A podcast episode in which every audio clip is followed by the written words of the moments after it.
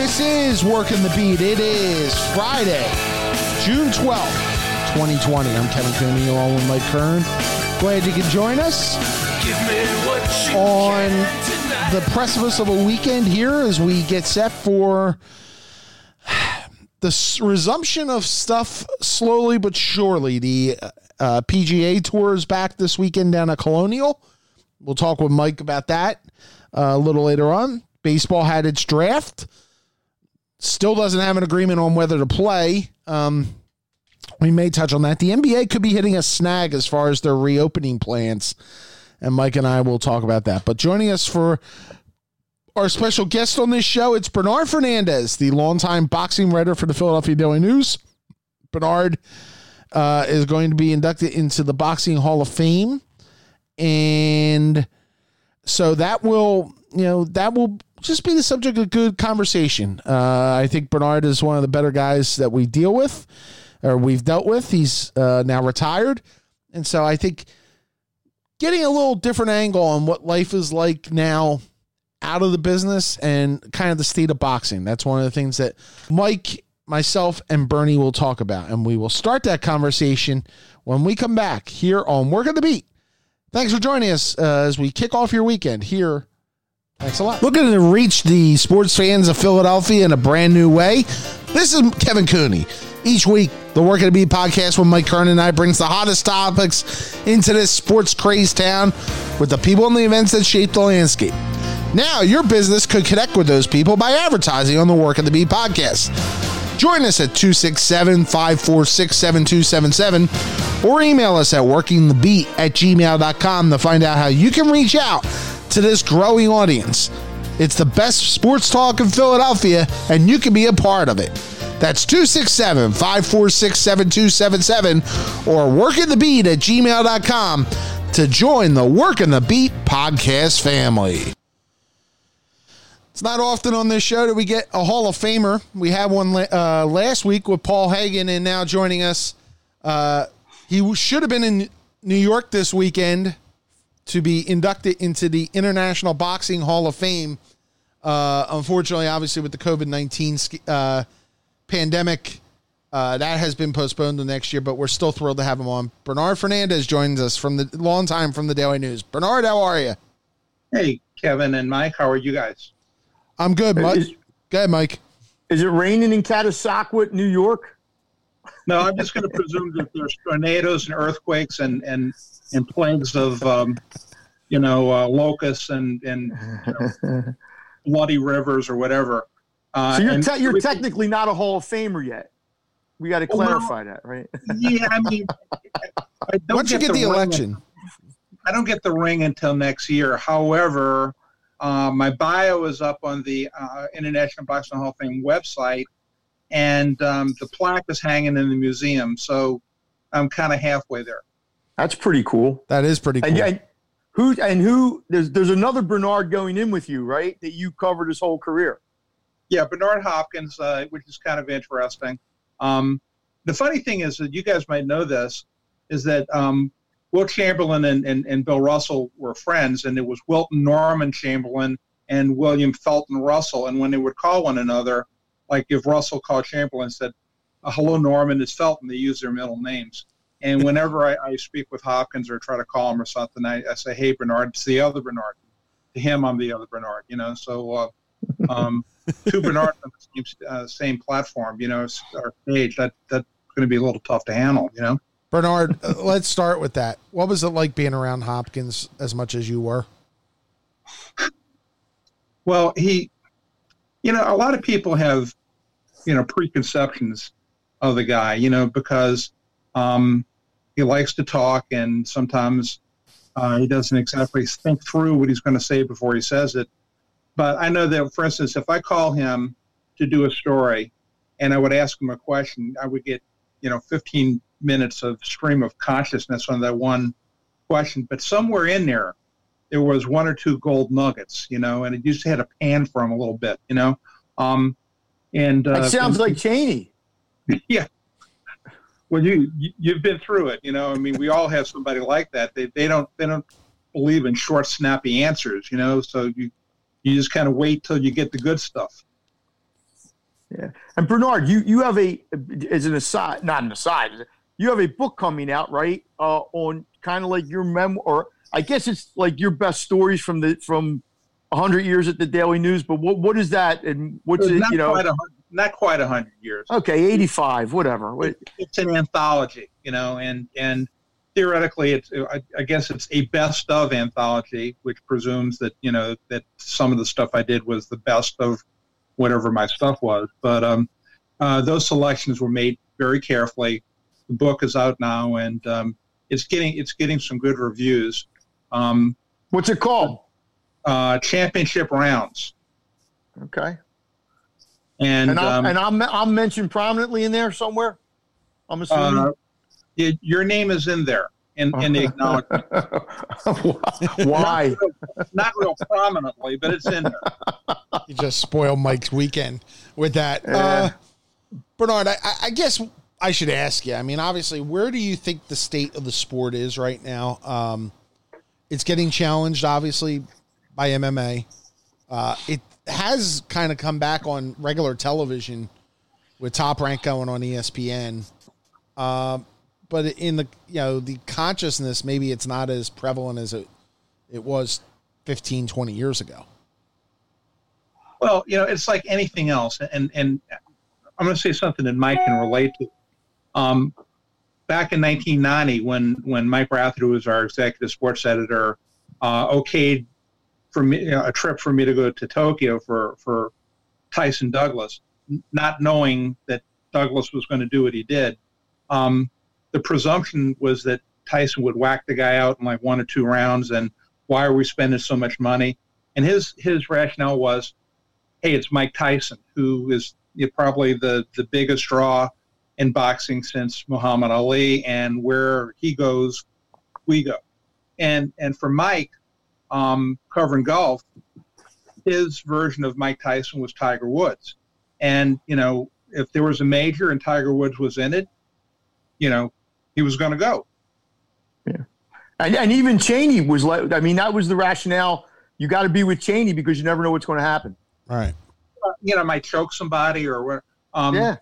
yeah, it, with my guys, you know, they bite they bite off ears and you know whatever. but it's like anything else. All these sports are superstar driven. Um, when I was a kid, you know, the names were Willie Mays and, and Mickey Mantle, and you, you take you know those kind of guys away, and the sport's not the same. Um, there was a golden era of heavyweight boxing. You know, in in the 1970s, you had Muhammad Ali and Joe Frazier, George Foreman. Um, those were those were the big big guys, but also Larry Holmes. Um, and then there was a lull period, but then came back with Tyson and Evander Holyfield, Lennox Lewis, Riddick Bowe. Foreman. Um, so so now you know I- I think it's a little bit of a comeback because there was some uh, enthusiasm that was generated by Deontay Wilder and Tyson Fury, uh, who's crazy, but crazy in a good way. Huh. I mean, you know, he does put butts in seats. Um, uh, you know, Anthony Joshua just came back and regained his titles. Um, so as long as as long as there are big names um, out there, people are going to be drawn to the superstars. And um, I, I, I get asked this a lot. Well, you know, bo- you know, boxing is in a down cycle or whatever. It's in periodic down cycles, but it always comes back. It's like you know, dinosaurs are gone, but the co- the, the common cockroach survived the ice. You know, two, And two boxing- things, Kevin. hold on, hold on. Oh. Go ahead, Bern, Bernie, finish. Go ahead, Bern. I mean, you know, like like boxing is like the sports world's indomitable cockroach. It just survives, you know, and keeps going. I mean, I personally, I don't think for for all these discussions that we have, you know, uh, about uh, is it on the way out? Uh, they've been saying it for sixty years, and it's still here. You know, sixty years from now, I think it'll still be here. I won't be. Do you th- you might you might be. Uh, Kevin, I gotta let you know on diners, drives in, and dives right now. They're doing pit beef from Baltimore. I just thought I would throw that i- at you. That's good to Um, know. It's good to know. Um, Bernie, t- two things. One is back w- when we were younger. I don't know if Kevin's young enough, to, old enough to. He, he might be, but it wasn't just heavyweights. There was great fighters at the other divisions, like Roberto Duran, Sugar Ray Leonard, Hagler. uh, Tommy Hearns, Hagler. You would watch that too, and it seems like now everything is heavyweight centric. Is is that true to an extent, or am I just missing the boat? That there's other good fighters out there at other divisions. well, you have Mayweather. You've had Mayweather in another division. I mean, and, and, Yeah. and the- right. depending upon what happens with the zone, because he signed a five-year, eleven-fight, three hundred sixty-five uh, million deal with DAZN. That would be Canelo Alvarez, and uh, because of the pandemic uh, and there's no live boxing, everything got put on hold. Um, I'm not really sure if he's going to be able to fulfill that, that contract, or DAZN is going to be able to pay him that kind of money, you know, going forward.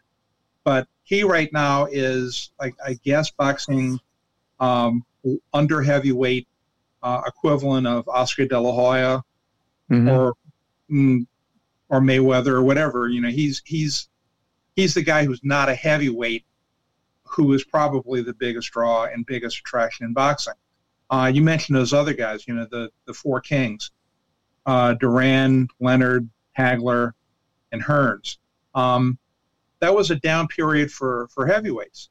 Yeah. And, and basically, Bob Arum said, "Hey, you know, if if if this is not a great period for heavyweights, I- I'm going to put on some of those guys." You know, and and I mean, you didn't have they didn't have to be a heavyweight, uh, you know, to enjoy, you know, Hagler and and uh, and Hearns. Those were the three of the greatest rounds in, in the history of boxing. And um, I still enjoy a good fight, whether it's you know heavyweight, you know, light heavyweight, middleweight, you know, whatever. You know, if it's a good fight. you mentioned uh, Bernard Fernandez joins us. We should point out uh, who will go into the International Boxing Hall of Fame. This would have been the weekend. Unfortunately, it's going to be postponed the next year because of COVID.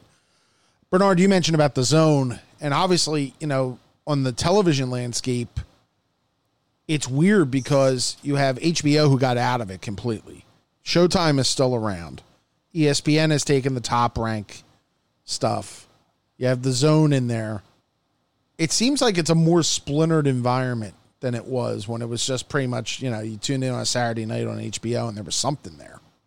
Am I well, wrong? it's not a it's not a more splintered environment. It's the same splintered environment, except that the splinters are you know with different promotional outfits.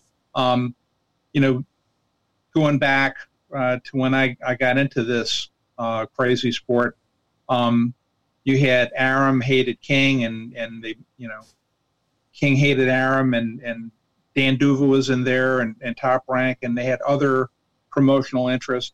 HBO was battling it out with Showtime. Um, all right, is out of it, but not DAZN is in, and you know, um, uh, Arum's got to deal with, with with Top Rank. The players have just changed. I mean, you know, the, the you know, what, what was that saying that they had in, in Dragnet? The names have been changed to protect the innocent. Well, the names have been changed to protect the guilty sometimes, you know. But uh, but I mean, basic basically it's the same thing. It, it you know they they just change things around. It's like it's like having the same furniture in a room and, and you kind of move move them around a little bit, you know, and and uh, that that's the way I look at it. Okay, Mike. For Bernard, Bernard, going back to that 1990, like how we used to spend money and what the journalism business was then, didn't you get into the room of um, when you were in Japan because you didn't have to write that night? I guess it was a Saturday. Didn't you file a story the next day that you were in the room with um, uh, either either Douglas or or Tyson or both? Well, no, not in, in the room, but there was one thing, and, and, and I find this kind of interesting, and it's actually in the in the book. Everybody should run out and get it because it's really good.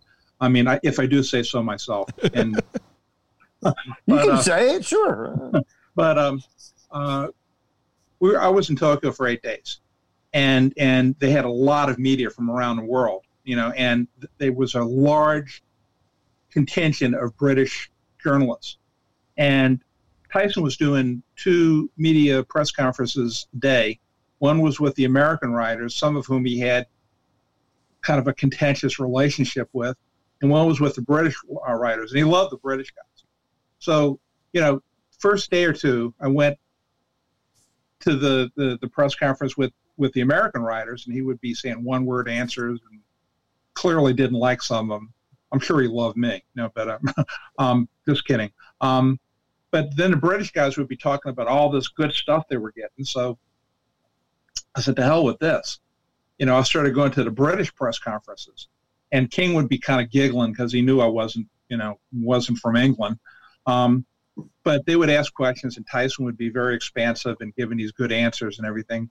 And there was a question that I wanted to ask, and um, so I said, "Wait a second, you know, I, I'm not Meryl Streep. I'm, I'm not going to be able to pull this off." So I tried to ask the question in a in a foul uh, British accent, and it was really not good. And but at least I brought some humor to the thing because they were all falling down laughing, you know. And then after after Tyson stopped giggling, he actually answered the question, you know.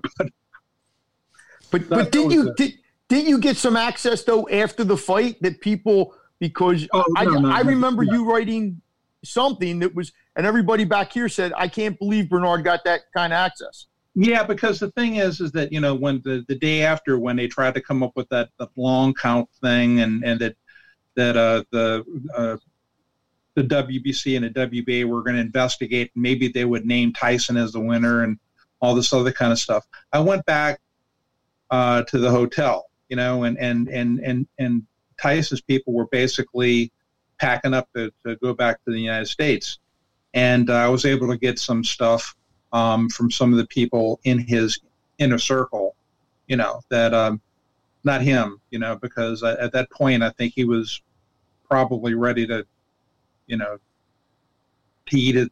You know, he was talking about eating Lennox Lewis's children. I was afraid he would try to eat my ear, you know. Um, but, but I did get some, I did get some good stuff. Those were the days, Kevin, when we could get access. I don't know. You, you know, it's funny. when was the last time, Kevin? Seriously, when was the last time you remember, like, getting some kind of weird access to something that maybe really gave you like a story that maybe nobody else was going to get? Ooh, um, yeah. Like, How about that? Like, let, let, me put it this way: probably a high school game at Conwell, uh, with Conwell-Egan for a state title. I got access. That's about it. Like yeah, uh, behind the scenes access, and that took a lot to get done. Bernie, let yeah. me let me. You, mentioned you mentioned uh, Bernard Hopkins. Uh, there is a uh, a story uh, in the book about there was this this teenager who had, had cancer, had his leg amputated uh, below one of his legs, below the knee, and his uh, he went to the Make a Wish Foundation, and they they said, okay, what do you want? And he says, I want to go out.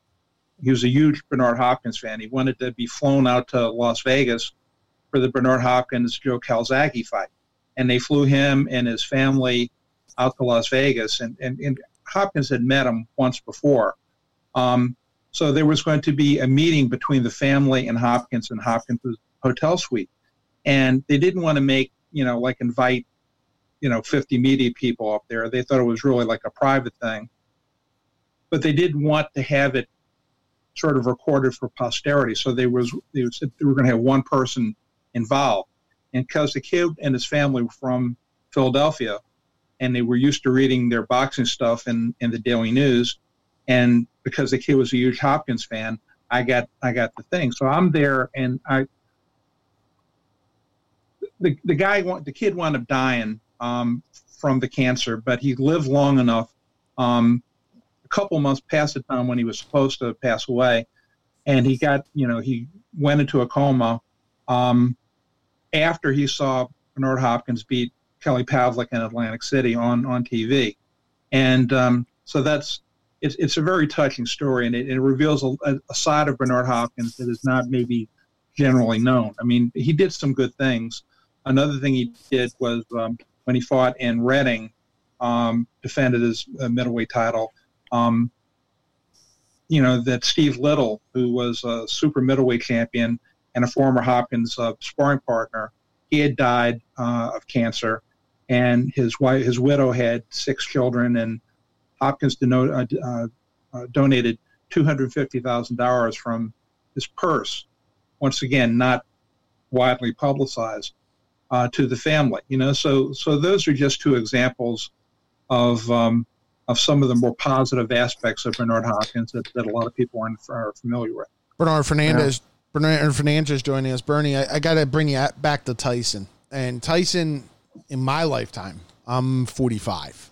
Tyson is the biggest cult of personality among box in, in boxing. Um, and I think what's always made him feel bigger than life was the fall. That how he went from such a height to such a rapid fall. Obviously with the with the rape conviction and all that. What is his all and now he's had this resurgence because of how much he's opened up after this, you know, in his post life and he's talking about boxing again. Ultimately, how is history going to judge Tyson? Well, I, I think he's one of those guys that's a little bit like Mickey Mantle. I mean, like Mickey Mantle is a guy that that's a great Hall of Famer, but he like you know he liked to stay out and go to nightclubs at the Copacabana with Whitey Ford and, and Billy Martin, and like he liked to drink a little bit and you know had the ostea well, I can't even pronounce it, but the thing with his knee. He was in a lot of pain in his later years. So he hit 536 home runs and, and great Hall of Famer. But everybody says, what could he have been you know, had, had, he lived a different lifestyle, if he hadn't had the knee problems, would he have hit 700 home runs or 800 home runs? You know, it's the it's that what if thing with him that that as great as he was, you wonder how much greater could he have been. And with Mike Tyson, that's the thing. He had a terrific prime, except the prime was abbreviated it was abbreviated by the rape conviction and is being away for four years between fights. Yep. And when he came back, um, he surrounded himself, and, and, a lot of a lot of a lot of the blame goes on Don King, and, and justifiably so. Um, but he surrounded himself with with people that basically were not giving him the advice that was in his best interest. And um, he tried to do it on muscle memory. You know, I, hey, I knocked everybody out before. I'll just go out there again. And he didn't have the right trainers. He didn't do the right this. He didn't do the right that. Um, ran with the wrong crowd. And you know, talent is is a gift, and you have to nurture it, and and you have to respect it, and you have to. If you're a superstar, you have to have intangibles and, and, and work you know, really hard so that you can maintain those gifts as long as you can because no athlete is, is going to let, you know, be a, a great lawyer or a great doctor for 40 years, you know. So you have to make the most of the time that you have. He made the most of the time that he had when he was very young in his early 20s. Right. And then when he came back, he was still knocking a lot of guys out. A lot of a lot of the people he beat fell down because they were so afraid of him. Michael uh, Spinks. Uh, yeah, I, mean, I, hate saying it that way, but Michael Spinks is well, the prime there, example. Yeah, there were more. There were more than a few people, but the thing is, is that that um, Teddy Atlas always said, um, and he, and he was basically referring mostly to Evander Holyfield. Um, because that fight was supposed to happen in 1991, and people were saying, well, gee, if had fought in 1991 instead of 1996, 97, Tyson would have done this.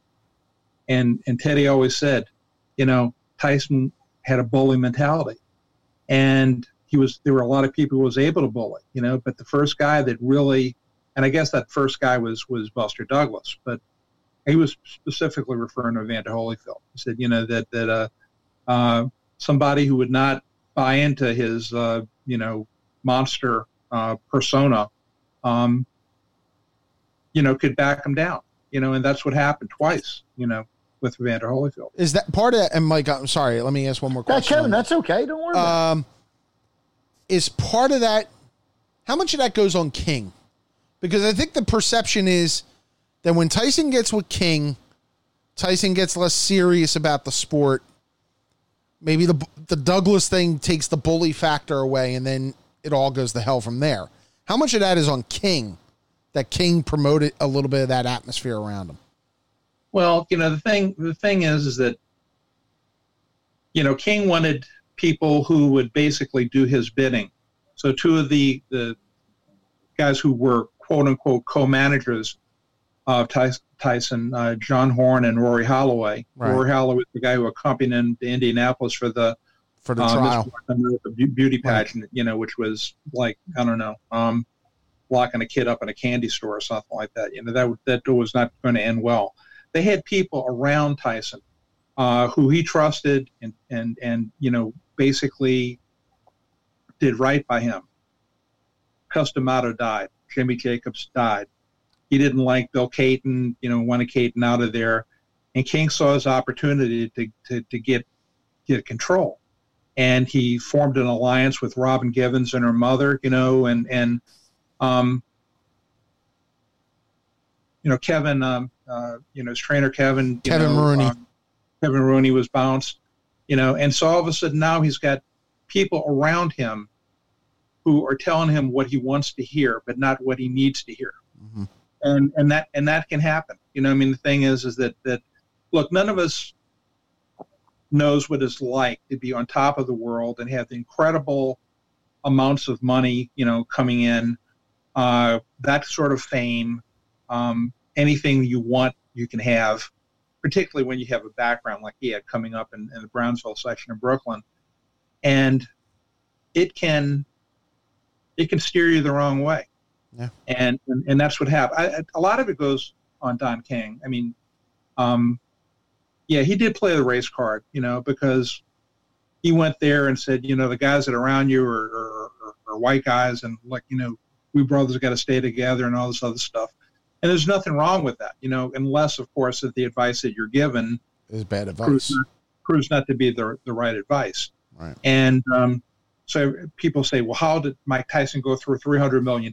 Well, you know, when he's basically letting Don King call the shots and, and saying how much money he's supposed to be getting, um, it's amazing how little of it comes back. I, when when um, Tim Witherspoon fought in London, um, uh, against um, uh, Frank Bruno. The first time he fought Frank Bruno, he was supposed to get a million dollar purse, mm-hmm. and and and he was supposed to get most of the million dollars back. King gave him a check for ninety two thousand dollars. You know, and he said there were expenses, you know, like for uh, for soft drinks he drank in in, in, in, in camp. And that's a heck of a lot of, you know, a lot of coke. If you, if you lose eight hundred, there must have been a soda tax over there. Yeah. Don King was the original Jim Kenney.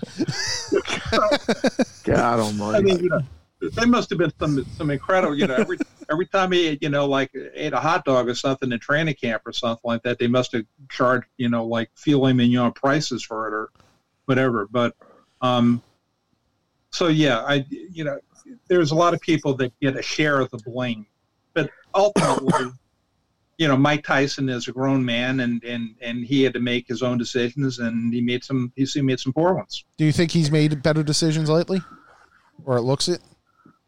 Well, some years ago, uh, I think you remember his four-year-old daughter. Um, he was on the treadmill, you know, when when no adults were around, and there was like a, a jump rope that was hanging on one of the handles, and they got wrapped around her neck, and it strangled her, and she died.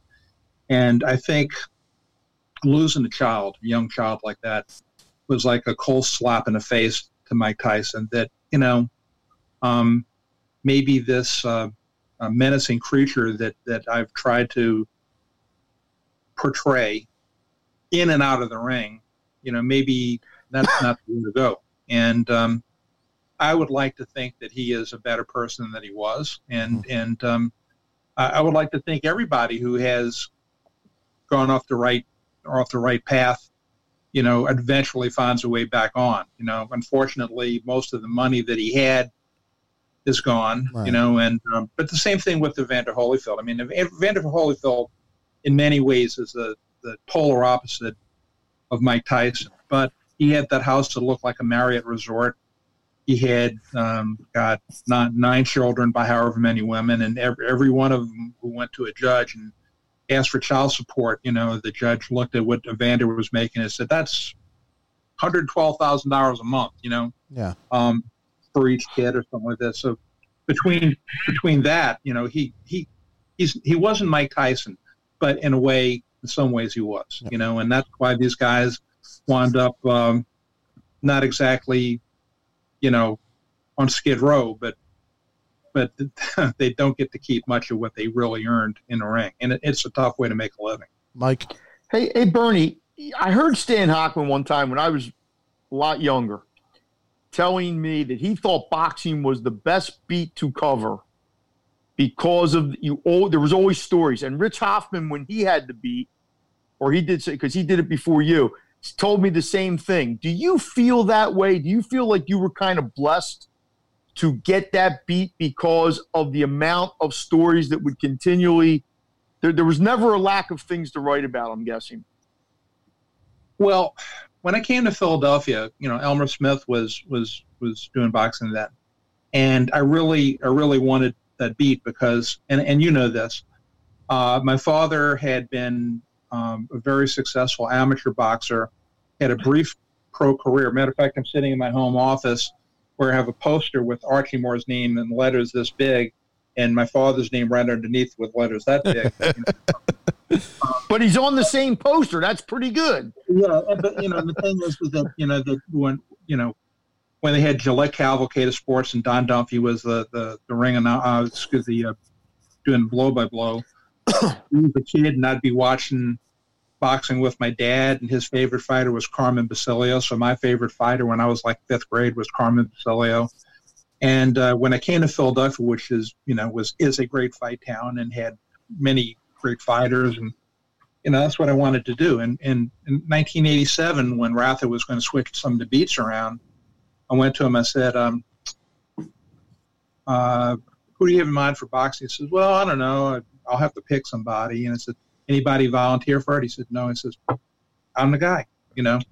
And first fight I did for uh, for the Daily News was Hagler Leonard, you know, and which is not a bad way to go. And I was there at Caesar's Palace, and they had media from all over the world, and I just said, I don't know this feels like home. And when I went to the Blue Horizon, ringside felt like home. You know, it still feels like home. You know, and um, um, I didn't get put on on it because I drew the short straw. Um, I got put on it because I wanted it. You know, and um, and Atlantic City was big then, right, Bree? I mean, oh, there was a, like a like a ton of big fights down there, right? Oh yeah, I mean, you know, they um, there would be some weekends where they would have like a, a, fight on a TV fight on Thursday and one on Friday and two on Saturday and you know and and you had to kind of pick your poison you know like like do I go to this fight at this casino or go to this fight at this other casino? And it was it was great. It was only you know an hour away by car you know a little over an hour away by car.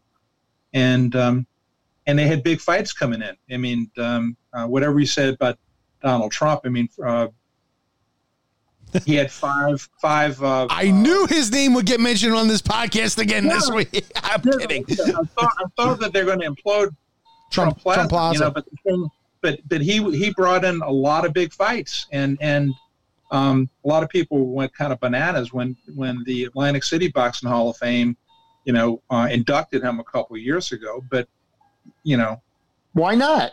Yeah, he was the guy. He brought yeah, Tyson I mean, I mean, Tyson Spinks and, and four other Tyson fights happened in Atlantic City because he put up the site fees. You know, I mean, so um, a lot of people aren't giving him credit for much, but you know, at least you know you get credit for that. Although Bernie, let, let me ask, there was a story recently that credited him with the death of big name boxing in Atlantic City. Uh, well, there was a fight there. He kind of pulled out late or whatever, or I'm trying to th- remember the fight. I remember reading the article, but I forgot the fight it was.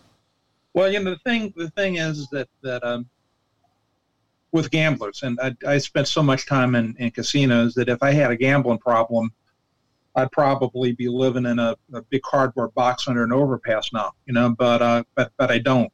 Um, I'm one of those people that that I enjoy um, or uh, I hate losing or hate uh, losing more than I enjoy winning, so I just don't don't play. Right. But like but like anybody who gambles, or you know, if you're a casino owner, you're gambling too. You know, on on on your fan base and whatever. Um, for for a time, 10, 12 years, things were very flush in Atlantic City with boxing. Right. Um, the inventory was amazing. They had, you know, everybody wanted to go there. Um, HBO was there a, a, lot. You know, they they renovated Boardwalk Hall, um, and then the boom went bust. Um, part of that, I guess, maybe owes to Donald Trump and to some other people. Other factors were involved. Hey, the Miss America pageant went away too. True. You know, um, so the thing the thing is is that that I don't know if you could put all the blame at any one person's door, but it was a nice heady ride while it lasted. It just didn't last as long as it might have. Yeah. Uh, Kevin, Kevin, did you ever cover a fight? I have I I've been the one I, I I'm trying to remember if I covered it.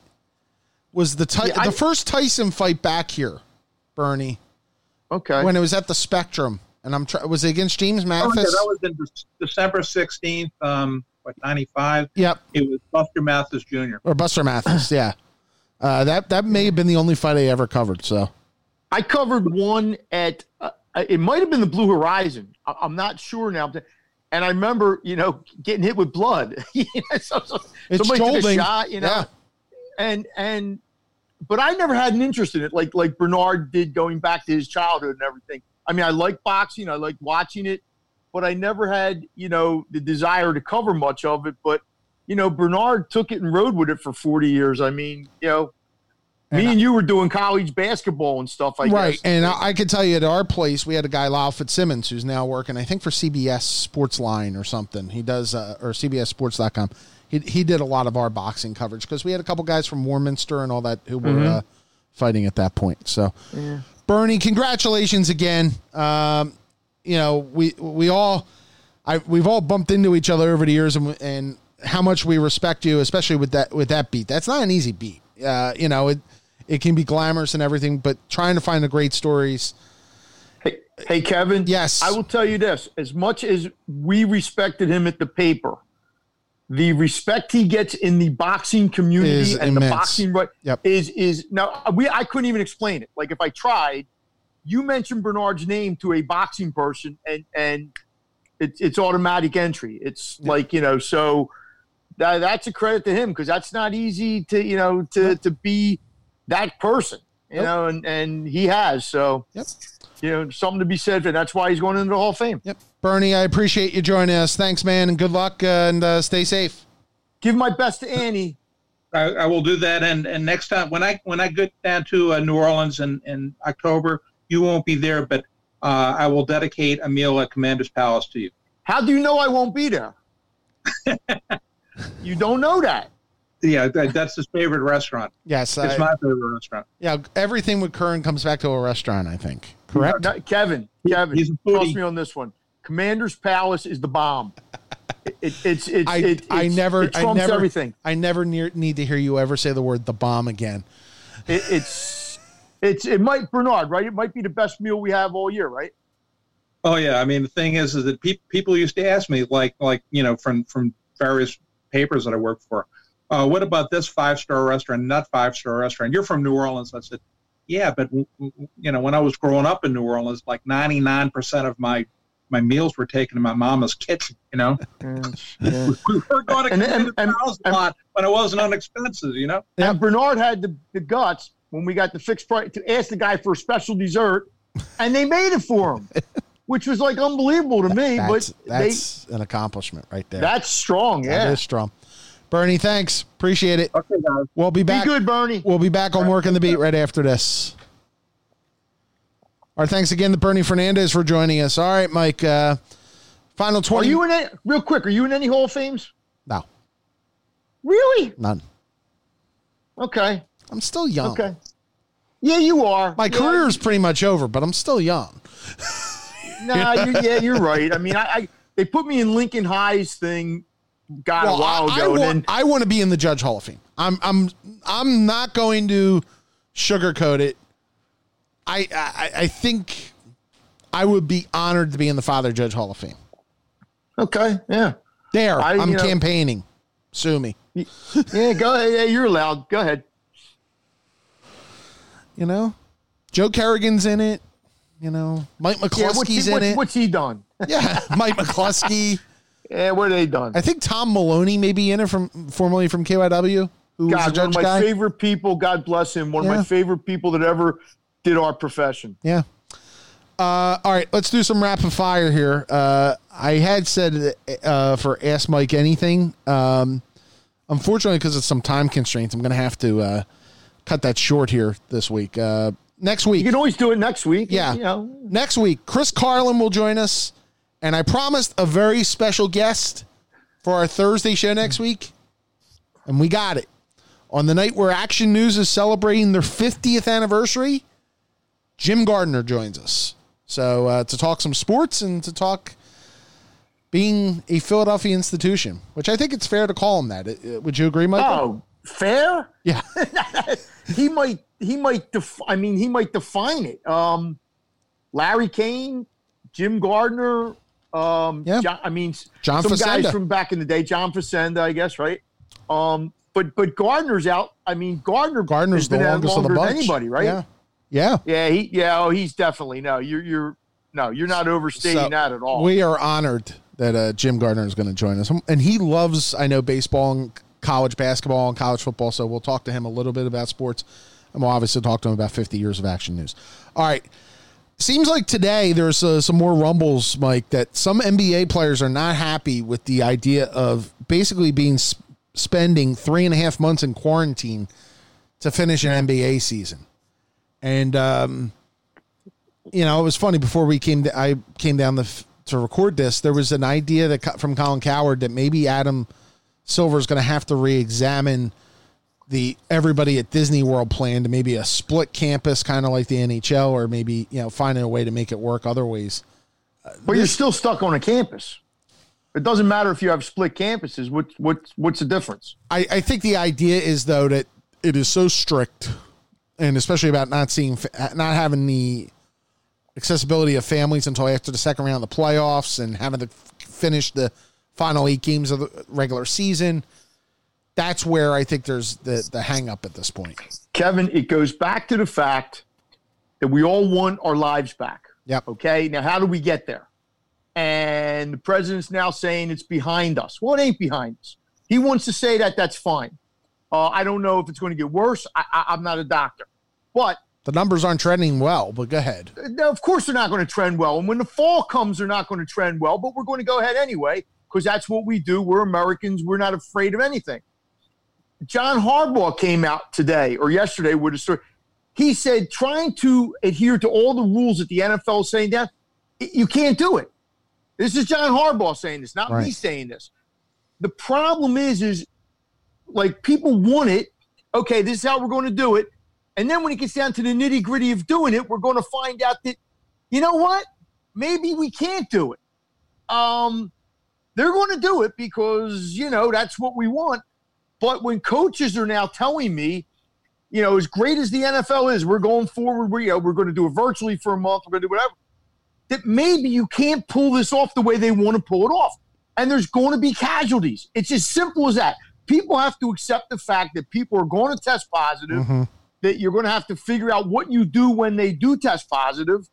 Um, colleges are going to have to figure this out, and that that's why I think the whole idea of bringing fans into the equation is way too premature. I think you can pull off games. Families I- I- within the. Yeah, I equation. think I think you can. I, I think, and you're still going to have people test positive in them, but you can probably figure it out. But as soon as you bring ten or twenty or thirty thousand people into the equation, you're right pretty much back. You know where you started from. When I read John Harbaugh saying, and I'm thinking, oh my God, it's June, and John Harbaugh is telling me that he's not sure, and I'm sure he's not the only coach that feels that way. Um, I don't know. Like I, you know, you would have thought when this first came up that these guys would have raised concerns.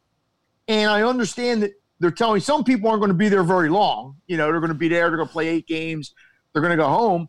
But the LeBron Jameses the and this is why, like when you asked me last week about Disney World, I'm like, they can't just let families go to Disney World. No, and they're I'm not. sorry. Yeah, and you can't even let them go out of certain parts of the hotel, probably. Yeah, I it's it's just so much. The you M- know, and the NBA is trying to ease their fears. Um, sure. there's a absolutely. there's a Woj report. Fourteen of the 14 of the 22 days of the 22, 22 teams, teams. rather Right. would be eliminated within 53 days of arriving, so less than two months. Four That's teams, still fif- that's 53 days, Kevin. I know, and only four teams will remain after 67 days. So basically, when you get to the semifinals, you're at about two months.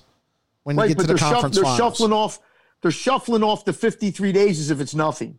Like we've Hmm. been stuck in our houses for three months, and we can go out. You can see your family. It's been three months in a house in a neighborhood. 53 days is not a short period of time. No, it's not. That's you know, and I'm guessing hockey's going to have to address the same issues.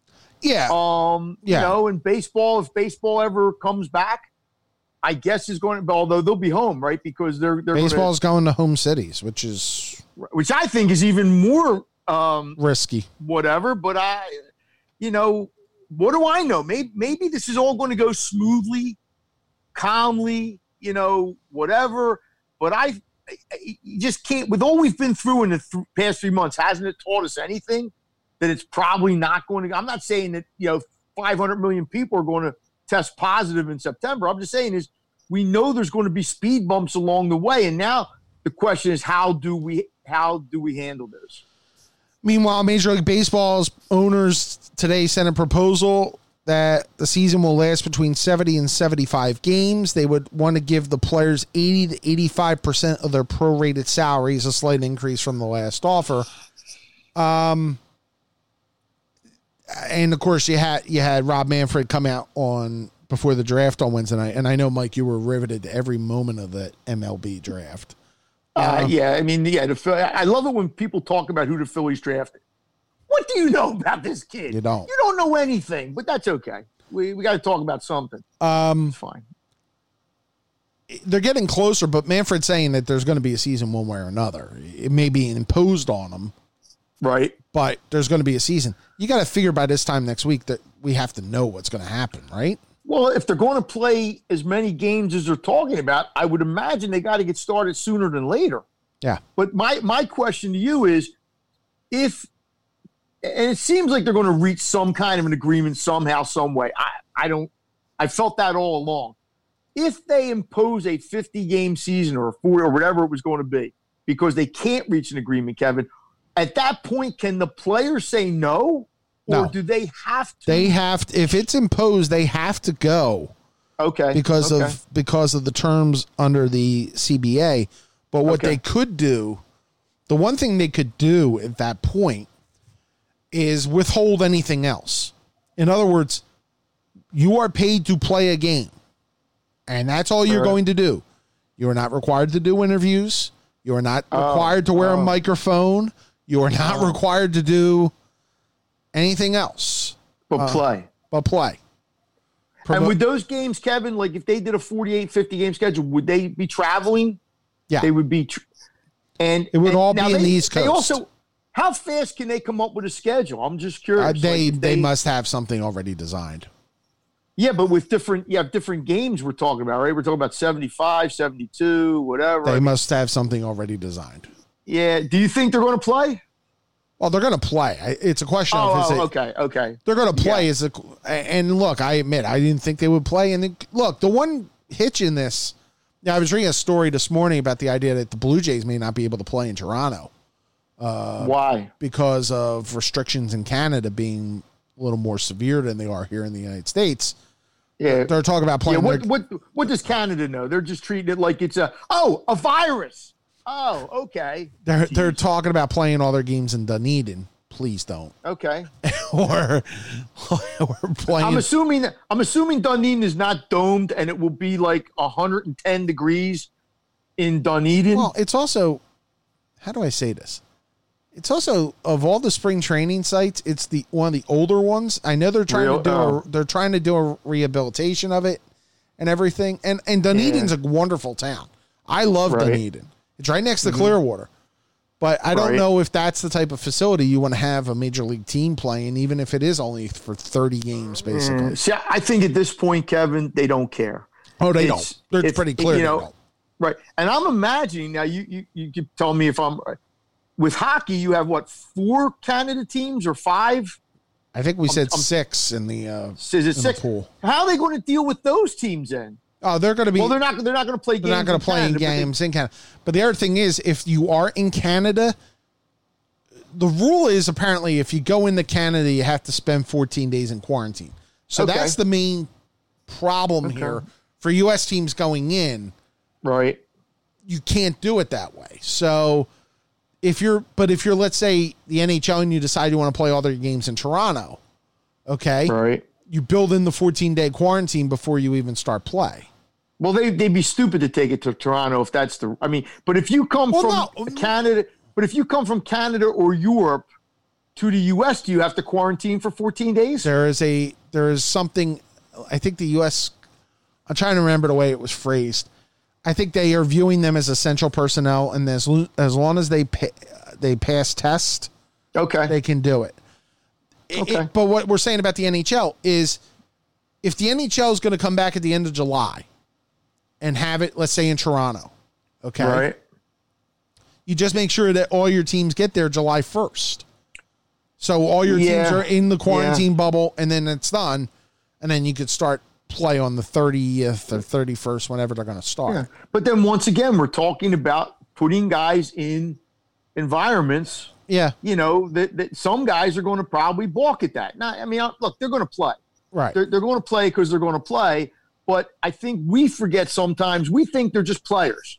You go out, you play. This is what you do. You're getting paid a lot of money. Most some of them, they're human beings. I, I mean, I understand we're all making sacrifices. We're all Right. doing what, but it's like you know, oh, okay, you just go there and stay for 53 days without your family. Well, you know, I mean, like, you know, maybe for for a lot of us, it's okay. I can say, hey, Gene, I'll be back in 50 days right. you know but some people maybe that's a you know and then you know some people might be having children during Right. that time uh, i don't know Yeah. uh, It, it, it, it's, it's, it's a lot. It's a lot. It is. it can be a lot it can be a lot It was funny because I actually read there was a art. There was also another. I think the Daily Beast had it, uh, where the NBA is instituting two different. This applies to something we would be interested in. Two different media tiers. One would be people who would have access to players and everything, who cannot leave the Disney complex. You basically are ingrained in the bubble for the entire tournament that's woj and then Right. the others who would be at Disney can come out, but they have no interaction with players, and basically you could sit in the stands at the Wide World Complex without without basically you know being a reporter without having the access. i wonder where like a keith pompey would like w- would they at least Well- allow one person from every team like milwaukee would have one guy philadelphia would have one guy But boston would have one but guy Mike, I think girl. I think they're saying that the commitment would have to be for three and a half months. Yeah, basically. but if you if you're the if I mean we had Pat McLoone on last week, and he was talking about this very thing. If you're the Inquirer, do you have to make that commitment? I think you do. Uh, I think they're saying you, to- you do. Right, but I'm saying with the is the Inquirer going to say, okay, we're going to That's a great we're going to question. commit to pa- paying for Keith Pompey, you know, for I don't know, whatever, however long the Sixers are there. Where would the Bucks County Courier figure in that? Where do you think? What kind? What tier level would they be in? Uh, that's a loaded question. But I mean, these are questions, Kevin. You know, economic times for papers right now. You know, we don't have to tell anybody. This is it's bad for a lot of industries. So you're the Inquirer, and you got, or, or let's say you're a team. You're not Let's say going. you're the, You're not going. let's say you're the Lakers. Let's say you're the Lakers, and you're the favorite. and you're the LA Times, you're going. You, exactly, and and you probably want more than one guy there. But they would limit it to one person. That was the other thing. Oh no, but I'm saying you might send a columnist or something. I know, but they, but the limit would be to one person. That was the one Right. other part of it. Um, But I'm guessing. I mean, I think that the, that would be a tough decision for the Philadelphia paper because I think they would try to do it. I really do. if you're the they- if you're the Associated Press, I would assume you would send one person. But that's a one person covering a lot, man. Uh, yeah, I mean, do you think the Athletic would go? Who knows at this point? I mean, the athletic, I- the athletic right. obviously just laid off 48 people. I don't know if, I don't know if they're going to have the money to- or the the stomach to send somebody to s- sit in Orlando for three and a half months. I just don't. Now, I agree with you, but what I'm saying is, you know, if Joel Embiid, uh, you know, breaks his foot or, you know, in the third game, I mean, yeah, it's kind of tough to ask uh, Pompe- ask your beat ask your beat guy, you know, um, Rich's son, Yeah. You know, it's you know, oh, we'll get on Zoom and talk to yeah. That was always the reason why you were there. Yeah. In, in case something. I mean, these are questions. God, there, there's so many layers of questions, and I know the average person sitting at home, it real they they just want to see the games. You know, they they'll read whatever stories are written. Well, and They- MLB they- MLB has told their announcers that basically uh, road teams are going to just do it from a studio. Um, Right. So that is Right. that is now given. Before and you heard what Shredencheck said. He thinks that's horrible. Yeah. Uh, one final point. We got about a minute. Uh, obviously, the PGA Tour returned at Colonial. Yep. Kind of what are you saying? What are you what are you seeing so far right now in the first day plus? I, I to be honest, I didn't watch any of it yesterday. I just checked That to see if my how my how my guys were doing. Yep. Um, I think golf can survive. Well, I- I Will they draw a big number this weekend? Uh, what else is going on? Exactly. I, I mean, I think they'll draw more than they normally would. I, I mean, for a normal colonial, um, you know, and I think the first five tournaments are not going to have fans, and they're going to try to have fans at the Memorial. Right. Um, and I think you can have fans on a golf course if you space them out. If they maybe wear masks, um, you know, you're not going to have as many as you normally would. Right. Um, I think it, when it, will really get interesting is when you get to the majors. You know, when you get to a PGA Championship, I think is scheduled for August, if I'm not mistaken. The U.S. Open, I think, is in September. The Masters, obviously, is in November. Uh, The whole world could be changed by November. Yeah, how the hell do we know uh, what's going to happen? But I think golf is one of those sports, and not a Ryder Cup. You know, a Ryder Cup, I think, is different. I think you do need fans at a Ryder Cup going semi nuts. Um, but yeah, I mean, uh, uh, you know, golf is golf. You go out, you hit a golf ball, you go hit it again, and I mean, you don't have to tip your cap to the fans because there's no fans there. Uh, it was an interesting thing I saw, Kevin, real quick about tennis, where they were saying when tennis comes back, like uh, um, whatever one they're going, to that you're only going to let the player bring one person from his team into the arena, and guys were saying that's impossible. They go, we need like three or four. We need, you know, our trainer, our coach, this guy, that. So that's like another question that you know people have not answered. Um, it's going to be a fluid thing. It's going to be a very, very fluid world for a while. Yep. But it's a start. It is. You know, hey, hit hit a golf ball. It is.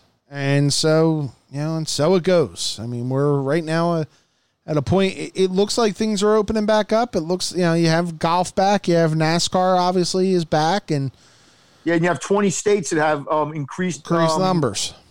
numbers. So you know, it, and we know that's going to happen.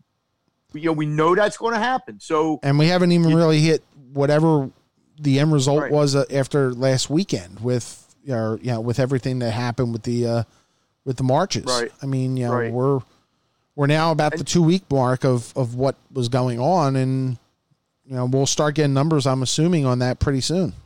I mean, you didn't even talk about the Confederate flag. And we are not going to because we are out of time. okay. I mean, look, it, it, No, that's fine. it was the right it was the right call by NASCAR. Yeah, it was the right call. Fifty was- years, it it was- was too late. But yeah, yeah, but it, yeah. it's you know it's obviously the right call, and uh, Some people, some people didn't think so. no, you know, I know. Hey, hey, look, we live in a country of 350 million. No matter what side of something you come down on, there's always going to be a lot of people that are going to take the other side. Yeah. That's just that's that's America. yeah. All right, Michael. Uh, I will see you on Tuesday, and then we're doing our uh, Thursday show on Wednesday. So uh, we will uh, we will enjoy uh, we will enjoy a good week next week. I know that. So have a Have good, a good weekend. weekend. Yep. Our thanks to Bernard Fernandez for joining us. Our thanks to you for joining us. This has been Working the Beat. Have a good weekend.